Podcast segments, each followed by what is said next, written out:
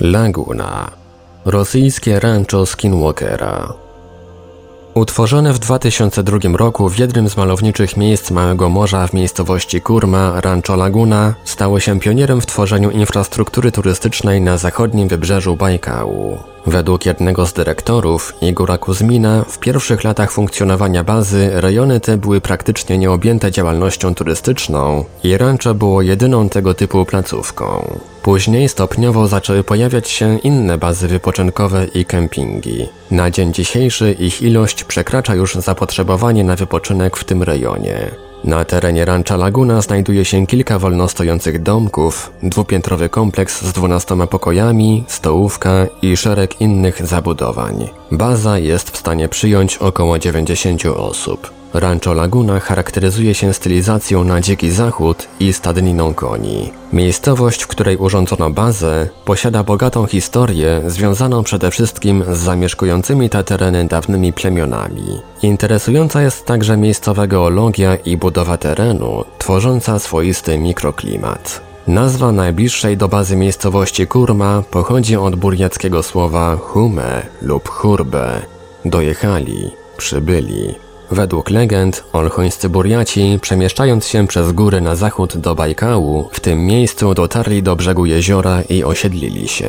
Zgodnie ze współczesnymi badaniami, do tych odludnych miejsc przybywały starożytne ludy, budując różnego rodzaju umocnienia.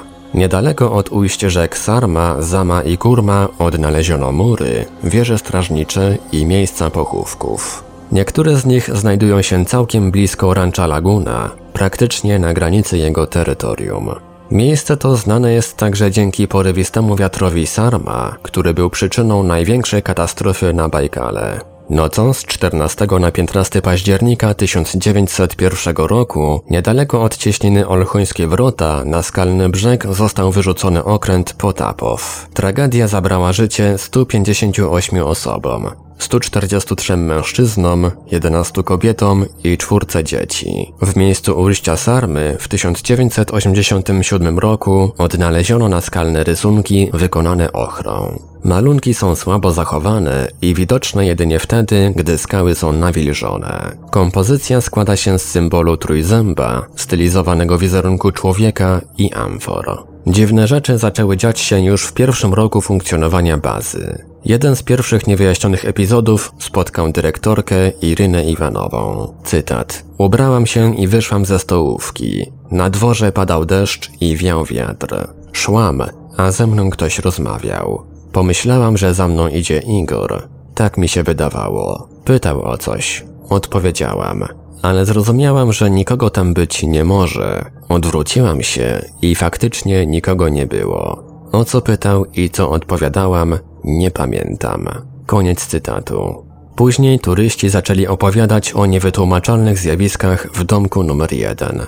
Pokój 1A. Dochodziło tam do samoistnego przemieszczania się przedmiotów. Mąż z żoną, którzy przyjechali wypocząć z Iżewska, wynajęli pokój 1A. Kiedy wracali do niego z sauny, zauważyli, że ich czapki przełożone są z górnej półki na obuwie. Podobne przypadki z nakryciami głowy pary małżonków wydarzyły się dwukrotnie w ciągu jednego dnia. Następnie podczas wycieczki na wyspę Oltrek ci sami turyści zobaczyli na swoich zdjęciach nieznane białe plamy, pojawienie się których nie sposób było wytłumaczyć. Drugi niewyjaśniony incydent w pokoju 1A przytrafił się młodej dziewczynie z Jekaterynburga, wypoczywającej tam wraz ze swoją matką. Przed wyjazdem jej chłopak podarował jej pierścionek na znak narzeczeństwa, mimo że ona jeszcze nie była do tego przekonana. Podczas nocowania w niespokojnym pokoju, każdego ranka pierścionek znajdował się na innym palcu. Dziewczyna z matką, zaniepokojone tym, poinformowały dyrektorkę bazy. Ta odpowiedziała, że faktycznie w tym pokoju dzieją się dziwne rzeczy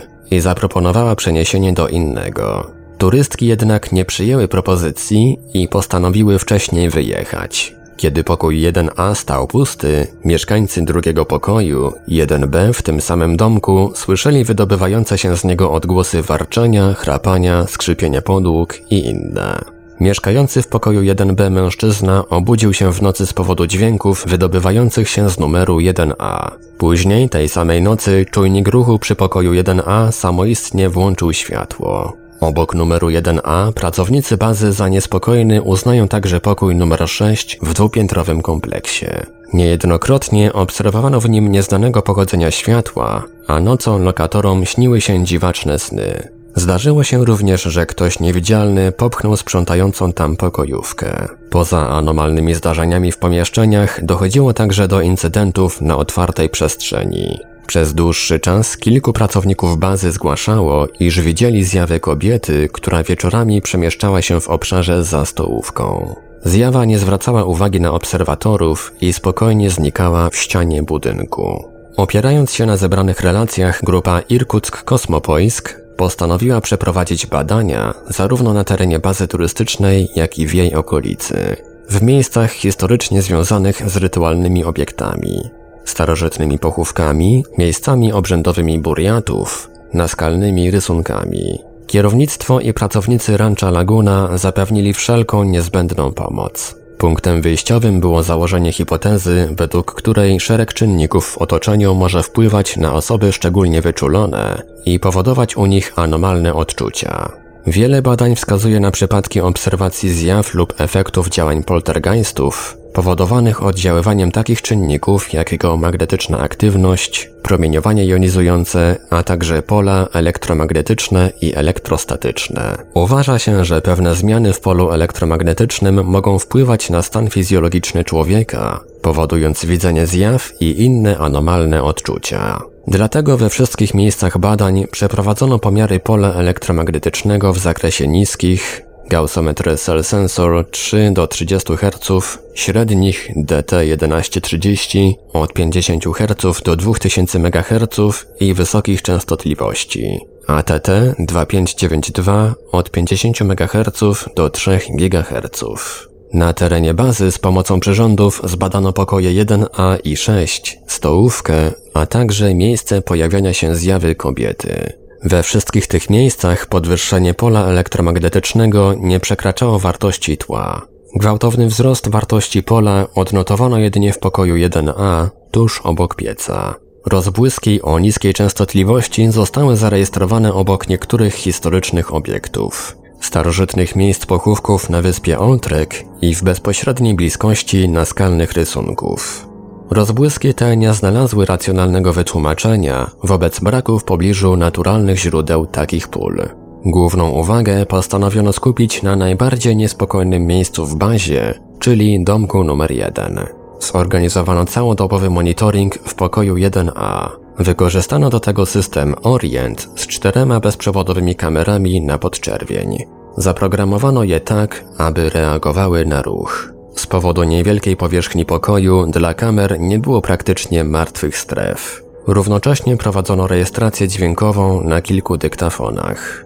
Pierwszą noc, 6 września, badacze spędzili w pokoju 1A wraz z kamerami. Cyklicznie przeprowadzano pomiary pola elektromagnetycznego i temperatury. Około trzeciej w nocy kierownik grupy, Nikita Tomin, Usłyszał głos starszego mężczyzny w przedpokoju, jednak po sprawdzeniu okazało się, że nikogo tam nie ma. Analiza zapisu wideo nie wykazała jakichkolwiek zdarzeń. Na jednym z zapisów dyktafonowych pojawił się niezidentyfikowany dźwięk, przypominający mocne stuknięcie. Następną noc, 7 września, postanowiono spędzić w sąsiednim pokoju 1B. Kamery na podczerwień pozostawiono w 1A z możliwością zdalnej obserwacji z drugiego pokoju. Dodatkowo zainstalowano stacjonarną kamerę Panasonic HC V500. Oprócz kamer pozostawiono także mierniki Cell Sensor i DT1130 w trybie śledzenia. W przypadku wzrostu częstotliwości aktywowała się sygnalizacja dźwiękowa. W ciągu całej nocy badacze nie zarejestrowali żadnych dziwnych dźwięków ani zdarzeń uchwyconych przez kamery. Około 6.30 rano, obok wejścia do pokoju 1B zauważono koszulkę jednego z członków grupy, która powinna znajdować się w pokoju 1A. W dotyku koszulka była chłodna, starannie złożona. 15 minut przed tym kierownik grupy przechodził obok tego miejsca, ale koszulki tam jeszcze nie było. Pokój 1A nie był zamknięty na noc, bowiem nie było takiej potrzeby. Ktokolwiek by tam się pojawił, zostałby zarejestrowany przez kamery. Tym samym nie znaleziono wyjaśnienia, w jaki sposób koszulka przeniosła się w to miejsce z pokoju 1A.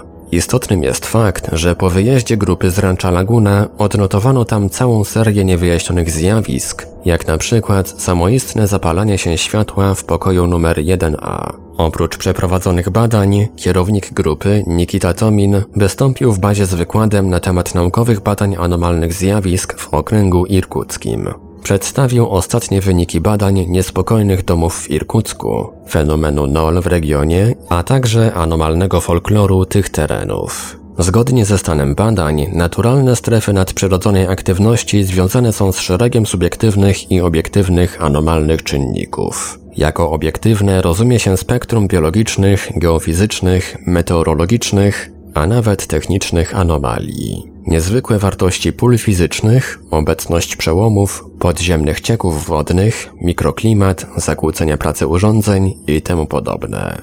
Na tle obiektywnych anomalnych czynników powstają subiektywne, związane ze szczególnym odczuwaniem miejsca przez człowieka, co często się wiąże ze specyfiką folkloru niespokojnych miejsc. Obiekty rytualne, starożytne cmentarze, ogólna zła sława miejsca itd. Niektórzy zagraniczni badacze uważają, że anomalne odczucia, w tym widzenie zjaw, mogą być wywołane u określonych sensytywnych osób poprzez oddziaływanie pól elektromagnetycznych. Pojawienie się takich pól może mieć różne przyczyny, na przykład naturalna zmienność pola Ziemi, ruch płyt tektonicznych, lokalne czynniki geologiczne, magnetyczne właściwości minerałów, a także technologiczne urządzenia elektryczne. Przyczyny te mogłyby wyjaśnić długotrwałe anomalne epizody w bazie turystycznej, a także selektywność anomalnych odczuć. Zjawę kobiety widzieli tylko określeni pracownicy. Anomalne epizody w pokoju 1A zdarzały się nie wszystkim turystom i tak dalej. Tak czy inaczej, pomiary pól elektromagnetycznych przeprowadzone na terenie bazy Rancho Laguna wskazywały na brak trwałych anomalii magnetycznych. Urządzenia rejestrowały krótkotrwałe rozbłyski w miejscach historycznie związanych z rytualnymi obiektami. Rysunki naskalne, pochówki na wyspie Oltrek, Znajdowały się one w bezpośredniej bliskości bazy. Należy uczciwie zaznaczyć, że pomiary pól przeprowadzono jednorazowo lub kilka razy w ograniczonym okresie, co jest niewystarczające dla wyciągnięcia ostatecznych wniosków. Przypuszcza się również, że anomalne zdarzenia mogą mieć miejsce częściej przy współdziałaniu fizycznych energii otoczenia, pól elektromagnetycznych i tzw. Tak czynników kontekstowych na podobieństwo wiary w zjawy, czemu towarzyszą niezwykłe zdarzenia. Tego rodzaju psychiczne nastawienie może wywoływać u świadków szczególne psychofizyczne stany. Niestety, grupa nie dysponuje szczegółowymi portretami psychologicznymi świadków anomalnych epizodów w bazie. Nie ma również dokładnej informacji, na ile byli oni uświadomieni wcześniej, że na Rancho Laguna zachodzą anomalne zjawiska. Z tego powodu w tej sytuacji ciężko jest ocenić stopień oddziaływania czynników kontekstowych. Jednocześnie ważną rolę może odgrywać bliskość historycznych miejsc związanych z lokalnymi obiektami rytualnymi. W takich okolicznościach, z psychologicznego punktu widzenia, folklor może silnie oddziaływać na kontekst odbioru tych miejsc jako anomalnych. Tym sposobem mistyczny kontekst tych miejsc, a także, co możliwe, działanie nieznanego anomalnego czynnika może być przyczyną niewyjaśnionych zdarzeń w bazie Rancho Laguna. W obecności ekspertów grupy badawczej miało miejsce co najmniej jedno anomalne zdarzenie poltergeist. Przemieszczenie się koszulki z pokoju 1A na zewnątrz. Oczywiście nie znaleziono wyjaśnienia tego zdarzenia, dlatego z ostrożnością można je określić jako przejaw paranormalnej aktywności. Oczywistym wydaje się być fakt, że na terenie bazy może działać nieznany anomalny czynnik, który w określonych warunkach kosmofizycznych, fizycznych, biologicznych i tym podobne jest w stanie indukować niewyjaśnione zjawiska. Dla wyciągnięcia bardziej szczegółowych wniosków niezbędne jest przeprowadzenie dodatkowych badań i obserwacji na ranczu Laguna.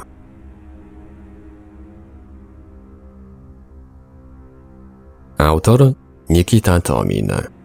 Ufocom.net Tłumaczenie i opracowanie Portal Infra. www.infra.org.pl Czytał Ivelios